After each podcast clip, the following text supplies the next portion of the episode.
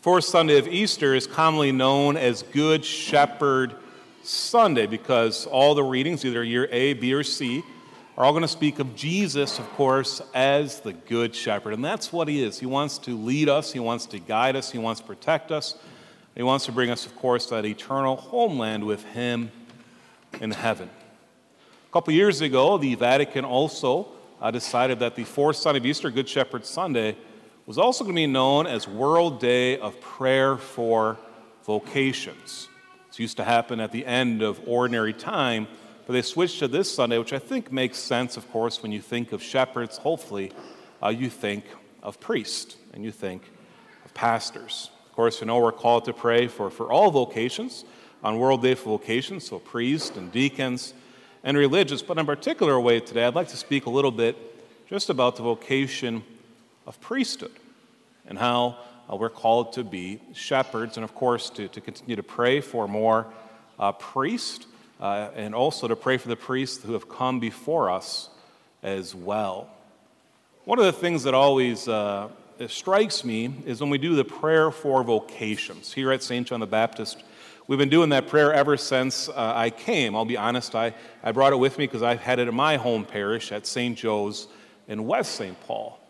There's always a line in there that struck me and still strikes me today, in that prayer for vocations, where it says, Choose from our homes those needed for your work.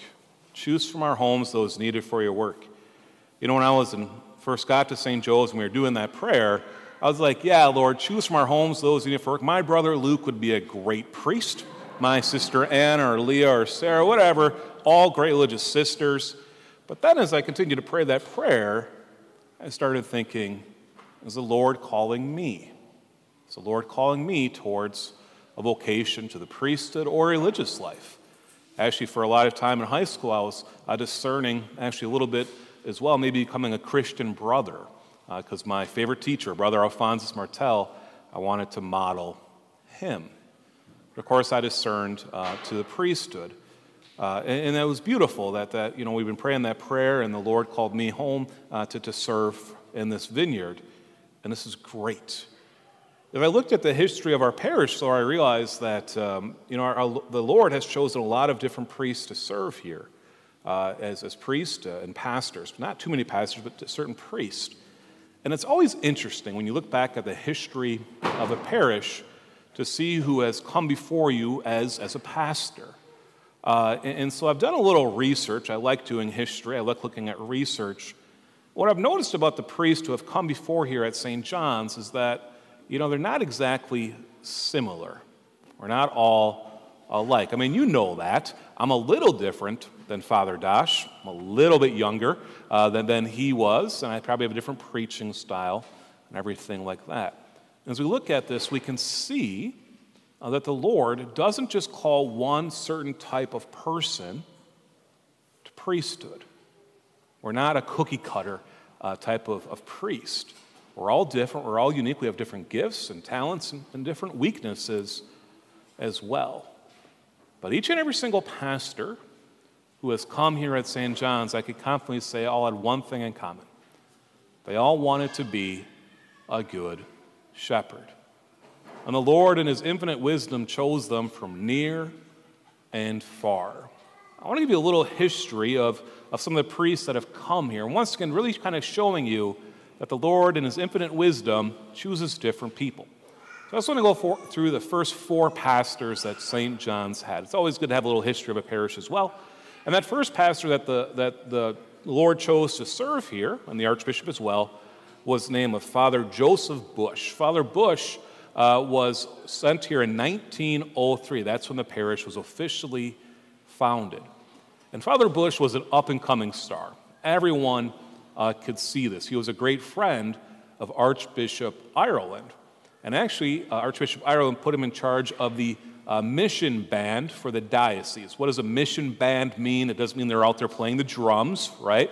A mission band is a band of people that would go out and try to teach the Catholic faith. So we go to different places around, uh, actually, the whole state of Minnesota and beyond as well, back then in 1903. But the station was here in Excelsior. And Father Busch did a, did a great job.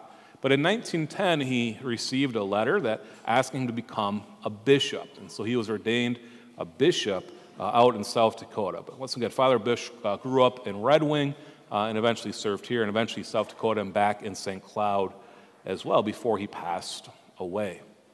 So in 1910, our parish needed another pastor, needed the second pastor. And so instead of choosing an up and comer, uh, they chose Father Cushion. Not that Father Cushion wasn't great, he was, but Father Cushion uh, was kind of a young priest when he came here. It was his first experience. And he was actually a little bit sick even when he came here. But he actually was born in Ontario, Canada, and eventually got ordained here in the Archdiocese of St. Paul, Minneapolis. When he was sent out here in 1910, like I said, he was a little bit sick, and two years into his pastorate, had to take six months off and go spend time in an infirmary because he had a, a horrible uh, illness going on.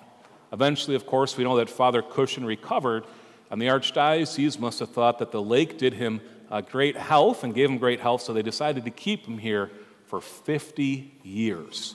Father Cushion was here from 1910 until 1960. He truly gave his life to this parish. So we hear about the Good Shepherd today in our, in our gospel. We hear what? Good Shepherd will lay down his life. Of course, that's what Father Cushion uh, did. Once again, he was different than Father Busch, but he was a great, great pastor, and we owe a lot to Father Cushion. Uh, he's the one who uh, continued to have the church be built up in downtown Excelsior off First Street in Cortland. And in 1951, we moved up here onto the school, the convent, eventually the gym, and the church uh, as well. But he served mightily uh, and was a great influence not only in the parish, but also uh, in the community uh, as well. He truly loved the people here in Excelsior. Unfortunately, Father Cushion passed away before the completion of the church in 1960. And so the church, uh, the archdiocese, and of course God, decided to send another pastor. So the third pastor was Father Oscar Winzerling. And he wins the prize for being born the farthest away from Excel- Excelsior.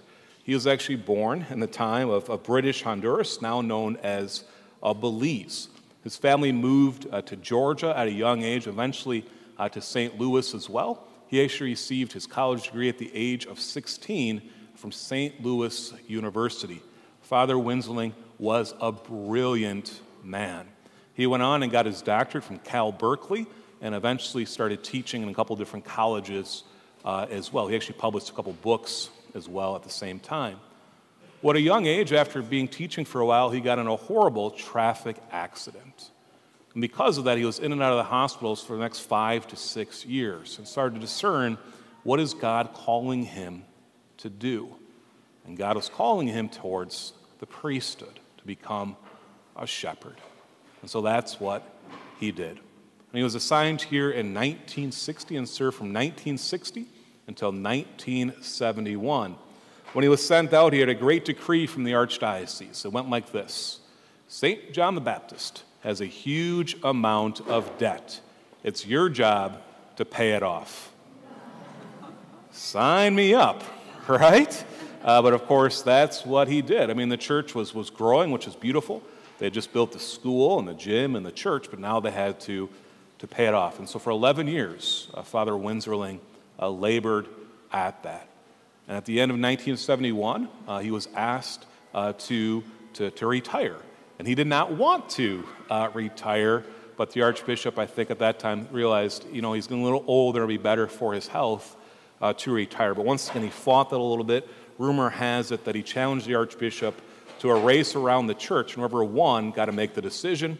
Uh, the Archbishop declined that offer, uh, by, by the way. But once again, Father Winzerling absolutely loved uh, this parish. Although it is said he led more with a stick than a carrot, uh, he, he, gave his life uh, to the service of different parishes, including here.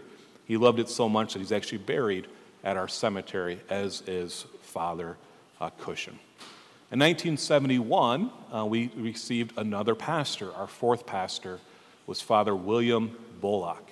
Father Bullock was born in Maple Lake, Minnesota. He grew up on a farm and did not want to be a farmer, so he went, moved to the cities as quick as possible. And he got ordained to the priesthood and for 16 years served at St. Thomas Academy as the head master. But the whole time he was there, he truly desired to be in a parish. And so in 1971, he received the call to come out here to St. John the Baptist in Excelsior. And he served here for nine years. Father Winzerling, uh, not Father Winzerling, Father uh, Bullock, eventually Bishop Bullock, uh, truly had a love for uh, the liturgy.